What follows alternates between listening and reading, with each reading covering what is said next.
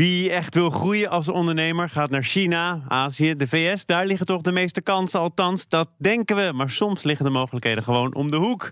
In Europa. Komende weken gaan we die plekken letterlijk op de kaart zetten. Check daarvoor bnr.nl. En dat doen we samen met Frans Nedersticht van RVO, de Rijksdienst voor Ondernemend Nederland. In opdracht van het ministerie van Buitenlandse Zaken struinen zij het buitenland af voor ondernemers. Goedemorgen Frans. Goedemorgen. Nou, dat struinen is weer gelukt. Weer een nieuwe goudmijn ergens. Waar Eh, gaan we heen? Ja, we gaan vandaag naar eh, Finland. En ik heb uh, uitspraakles gehad de hele week. We gaan naar de regio Tampere. Tampere. En waarom gaan we juist daarheen? Uh, nou, Tampere is, um, is uh, de, de op één na grootste stad in Finland. En uh, Tampere is eigenlijk bekend van. Je doet het wel echt heel goed. Ja, ik heb, ik heb ook met Finse ambassade gesproken en al dat. En, maar in Tampere ligt ehm, heel dicht bij het plaatsje Nokia. En dat is een link eigenlijk naar Goeie, waar het plaatsje Nokia. is een plaatsje ja, ook. Nokia is inderdaad een plaatsje, ongeveer 30.000 uh, inwoners. Maar uh, uh, Tampere ligt tussen twee meren, ergens 180 kilometer ten noorden van Helsinki. En tussen twee meren, en dit heb ik opgezocht hoe je dit uitspreekt, Nessijärvi en uh, Pyhäjärvi. En die twee meren zitten een hoogteverschil in van 18 meter. En daardoor hadden, uh, heeft die stad altijd een waterkrachtcentrale ook gehad. Is een hele industriële stad eigenlijk. Het wordt ook wel het Manchester van, uh, van Scandinavië genoemd. En het is ongeveer 350.000 inwoners, dus een beetje formaatje Utrecht.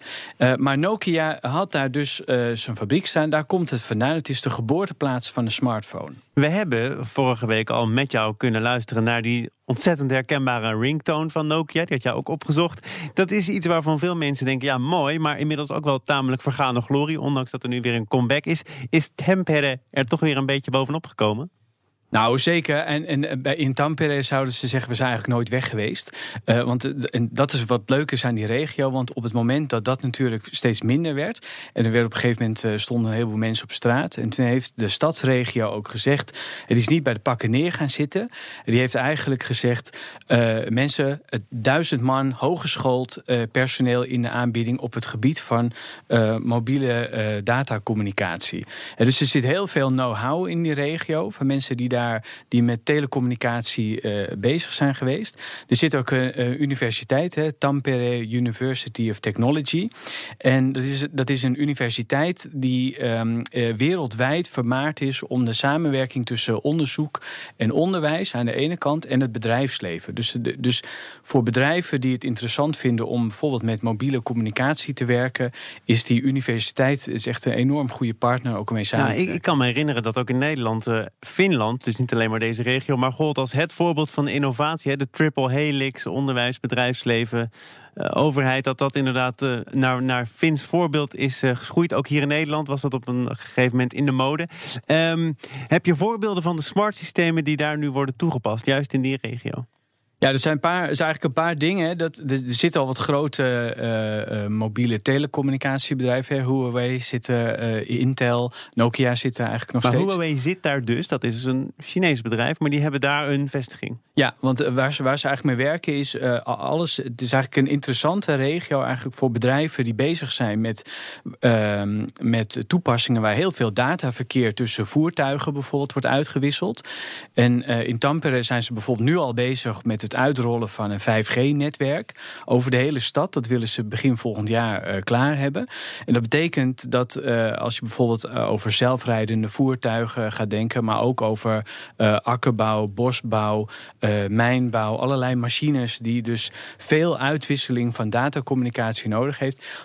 daar, daar werken ze met name mee. En er zijn dus al bedrijven die daar zitten. Is er nog plek voor Nederlanders? Ja, er is zeker plek voor Nederlanders. Er is echt uh, plek voor. Ja, het is eigenlijk een soort uh, een, een, een, speeltuin die, die voor mensen die iets doen met dat uitwisselen van data. Hè. Dus als je zegt, nou, ik ben bezig met of met smart mobility, uh, of ik ben bezig met mobiele interactie tussen mensen en machines. Maar dat is toch ook, ik wil het, het Finse feestje niet verpesten, maar iets waar Nederland zelf al heel erg op voorop loopt. Ja, maar in, in Tampere zijn ze dus met dat 5G-netwerk aan, het uh, aan het uitrollen. Ze zijn heel goed bezig met de universiteiten daar zit. Er zit ook een Nederlander die met uh, robotica uh, bezig is. En, uit, en eigenlijk een, een soort uitzendbureau voor robots aan het opzetten is. Um, en het is interessant omdat het een, een, nog een redelijk compacte stad is. Maar met een hele met een regio daaromheen. Hè. Er zijn ook een aantal andere steden in Finland. Die, Oulu is ook een voorbeeld.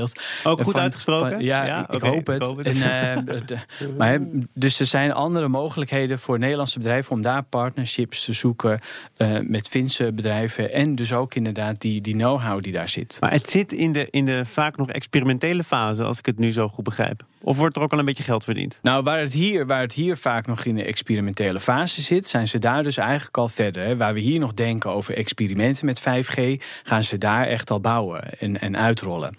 Dus dat is voor Nederlandse bedrijven interessant om ook gewoon te testen of jouw systemen uh, daar een beetje mee kunnen werken. Want je hebt dat 5G heb je nodig als je met heel veel voertuigen de, die uitwisseling van datacommunicatie, als je dat goed wil regelen. En het feit dat je helemaal naar Finland moet, naar het Hoge Noorden. Dat is voor de meeste Nederlanders die plannen hebben niet echt een belemmering. Nee, het blijkt ook, Tampere blijkt ook een fantastische plek zijn om te wonen.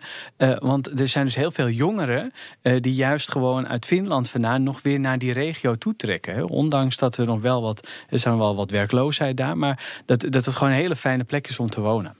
Kunnen we dat ook zeggen van eh, de volgende bestemming in deze rubriek? Weet je daar al iets van? Waar ja, ja, ja, ja, we gaan, ja, we gaan volgend, volgende week gaan we naar uh, IASI. Uh, wie kent het niet? het is in, Waar ligt het? Ja, het is in, in Roemenië, echt in het, een beetje in het oosten. Dus tegen de, de, tegen de oostgrens van de Europese Unie aan. En volgende week gaan we daar afval ophalen. ik verheug me erop, Frans. Tot volgende week dan. Frans Nedersticht van de RVO.